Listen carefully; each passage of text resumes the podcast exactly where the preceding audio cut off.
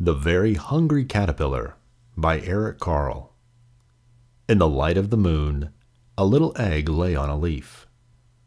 One Sunday morning, the warm sun came up, and pop, out of the egg, came a tiny, very hungry caterpillar.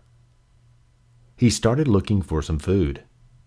On Monday, he ate through one apple, but he was still hungry. On Tuesday, he ate through two pears, but he was still hungry.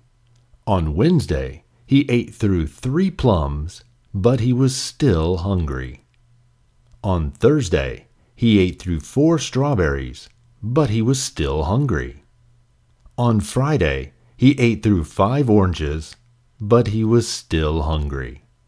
On Saturday, he ate through one piece of chocolate cake, one ice cream cone, one pickle, one slice of Swiss cheese, one slice of salami, one lollipop, one piece of cherry pie, one sausage, one cupcake, and one slice of watermelon. That night he had a stomach ache. The next day was Sunday again.